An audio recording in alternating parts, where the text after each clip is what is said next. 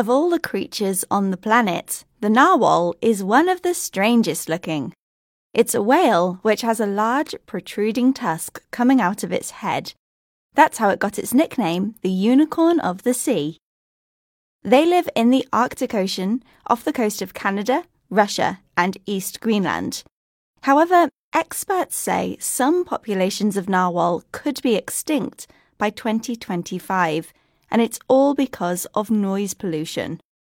Narwhals rely on echolocation, which they use to find food and navigate their surroundings. The animal produces a sound wave which bounces off an object. They pick this reflected sound up through their lower jaw, and information on features like size and speed passes to their ears. However, Increase in human marine activity, as well as climate change, has resulted in the Arctic Ocean becoming noisier, which means it's more difficult for narwhals to rely on sound.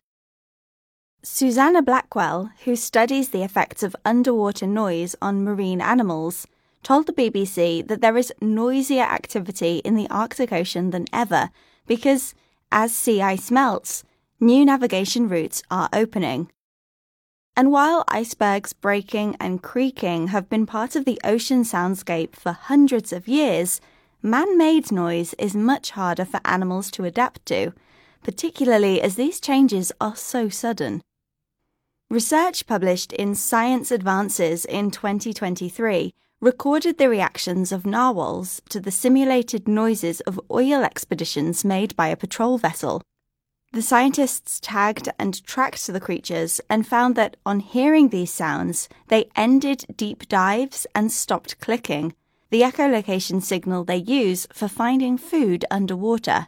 This is the same reaction narwhals have to orcas, who hunt them, meaning human made noise could trigger the creature's threat button. So, what can we do?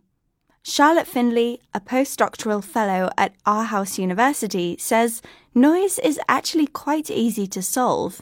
We need to either turn it off or turn it down.